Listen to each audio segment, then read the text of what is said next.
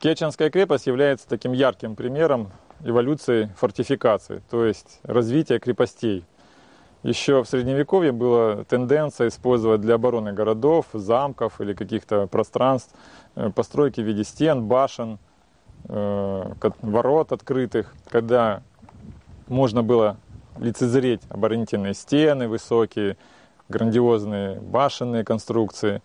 Уже к XIX веку от этих построек давным-давно отказались. Это началось еще скажем так, условно, с 15 века, и Керченская крепость является таким ярким примером развития фортификации и пика эволюционного развития на определенном этапе. То есть середина 19 века, вторая половина 19 века.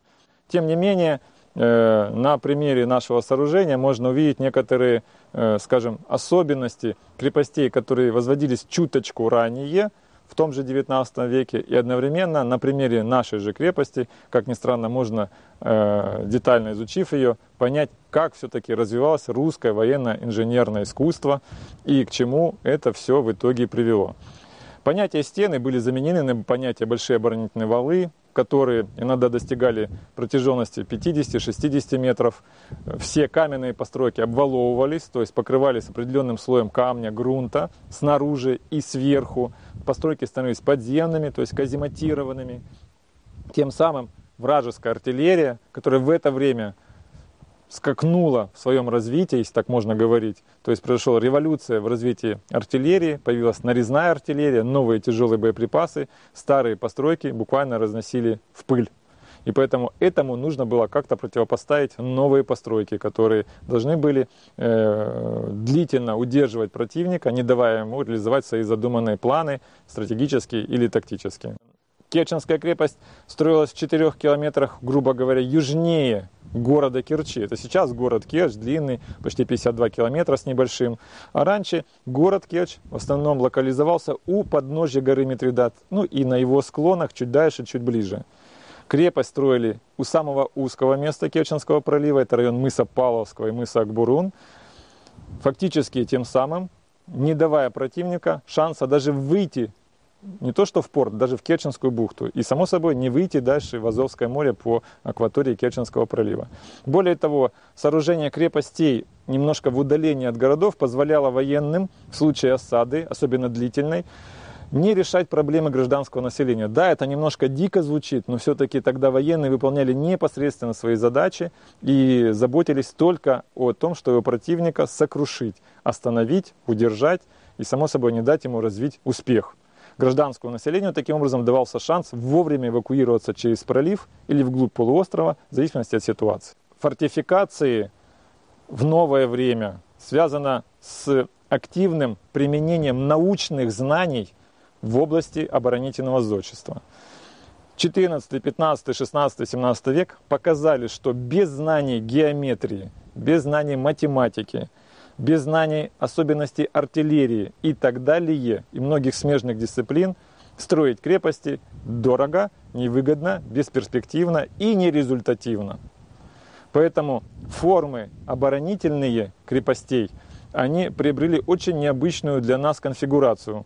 И многие сейчас в этом видят какую-то мистику. Крепости стали похожи на звезды, на какие-то геометрические фигуры, иногда правильных, иногда неправильных форм, иногда очень сложных – иногда безумно красивых. Это не желание военных инженеров создать нечто художественное такое произведение. Это необходимость создать многослойную, если так можно говорить, оборону для городов, для портов. И таким образом на пути следования противника создать максимальное количество неудобных таких участков, которые будут взаимозавязаны в обороне. Поэтому формы получили бастионные, полубастионы, равелины и так далее, они строго геометрически зависимы. Иногда эти постройки, особенно в указанное время, получались идеально красивыми. Просто безумно красивыми. Керченская крепость в этом отношении немножко выбивается из этого ряда. Она уже строилась немножко позже, 50-е, 60-е годы и 70-е годы 19 века. Основной проект был реализован, конечно, в 60-е годы и в конце 50-х годов 19 века. И поэтому здесь уже накладывался э, такой отпечаток целесообразности. То есть уже нужно было решать проблемы сугубо утилитарные, от некоторых классических форм приходилось отказываться. Почему? Потому что перед военными инженерами здесь, на этой территории, стояла сложная задача. Вот эти геометрические обоснованные системы, а в частности в это время э, фортификации начала господствовать полигональная система, или как ее еще называют капонирная, ее нужно было втиснуть в сложный рельеф. Это не плоская, не равнинная территория, здесь есть холмы разной высоты. Перепад высот от моря до самой высшей точки в итоге в крепости составил чуть больше 100 метров. И нужно было создать оборонительный контур не только у побережья, но еще в тылу береговых сооружений. И таким образом эти геометрические формы были приспособлены так, например, конфигурация форта Татлебин, она э, в профиле имеет и 4 бастиона, и равелин. С севера защищается э, люнетом Веленским или правым, как его называли ранее, или Минским, с южной части, ближе к побережью. Но все равно это немножко было приспособлено под необходимость э, защиты той территории, которая была вокруг крепости. И это связано в первую очередь не только с какими-то такими особыми желаниями военных инженеров. Их опыт еще требовал и, само собой, подойти целесообразно. Татлебин и другие инженеры воевали, они на своей шкуре испытали достаточно много всяких неудобств при обороне того же Севастополя и других укреплений. Поэтому Керченской крепости вот, в э, сконцентрированном виде был совмещен опыт э, и знания русских фортификаторов, и в итоге крепость получилась весьма необычная. Она действительно вызывала восторг у зарубежных специалистов, у зарубежных коллег, и таким образом позволяла э, решать сложные задачи, которые требовали в то время от обороны юга России в частности, защиты Азовского моря, города Керчи, Керченской бухты и Керченского пролива в целом. Если пытаться провести аналогии с понятием капонир, то очень примитивно, не совсем научно будет. Капонир можно назвать башней, только она низкая, очень низкая, ниже оборонительного вала чаще всего. Но не всегда, бывают нюансы. Еще раз говорю, всегда есть своя специфика. И в этой маленькой, приземистой, на первый взгляд, казалось бы, одноэтажной башенке находятся пушки за стеной шириной от 2 до 6 метров. И эти пушки должны просто уничтожить противника, который оказался прямо перед ними в крепостном рву. Это вот один из вариантов, в этом некоторые специалисты усматривают как раз эволюцию развития фортификации, то есть стены стали ниже, покрылись гигантским слоем грунта, чтобы выдержать длительную осаду тяжелой артиллерии, осадной артиллерии. Башня тоже стала намного ниже, она превратилась в капонир или в полукапонир, и таким образом выполняла свою поставленную задачу, контролировала ров. Так же, как и в древности, башни вынесены слегка за крепостную стену, чтобы для того, чтобы контролировать, что происходит у подножья стен, чтобы можно было отсекать, ну, скажем, там, стрелковым оружием, точнее луками, там еще чем-либо, арбалетами и так далее, в зависимости от эпохи, уже в детали не будем вдаваться. Но это очень примитивная, отдаленная аналогия, чтобы можно было как бы примерно хотя бы сопоставить и понять, что это такое. После Крымской кампании, после подписания Парижского мирного договора в 1856 году, к сожалению, Россия не имела права строить и даже владеть большими или малыми морскими базами. Флота как такового не было. Александр II, несмотря на всю его специфику, как бы, все равно прекрасно понимал, что оборонять юг России придется.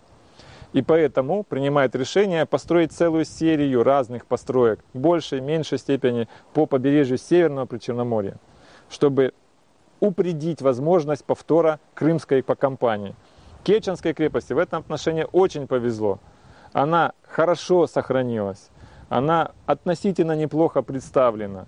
И вдобавок ко всему, это действительно колоссальный объект, который узко датирован и попадает в тот период, когда Севастополь уже не являлся черноморской базой и еще пока не стал возрождаться. Уже в 80-е годы ситуация меняется. После последней русско-турецкой войны 1877-78 года стало ясно, что Россия вернулась и она, э, соответственно, может заявить во всеуслышание о том, что будет возрождать в том числе свою армию и, в частности, Севастополь. И, естественно, весь упор тогда перемещается на восстановление обороны Севастополя. И Керченской крепости постепенно отводится второстепенное значение. крепостям в конце 19-го, начале 20 века нужно было что-то противопоставить тяжелейшей артиллерии. Вот яркий пример – Первая мировая война. Против, против 400 миллиметровых и даже больше мортир, такие крепости, ну, долго не выдержат осады. Не выдержат. И поэтому нужен был новый технологический прорыв.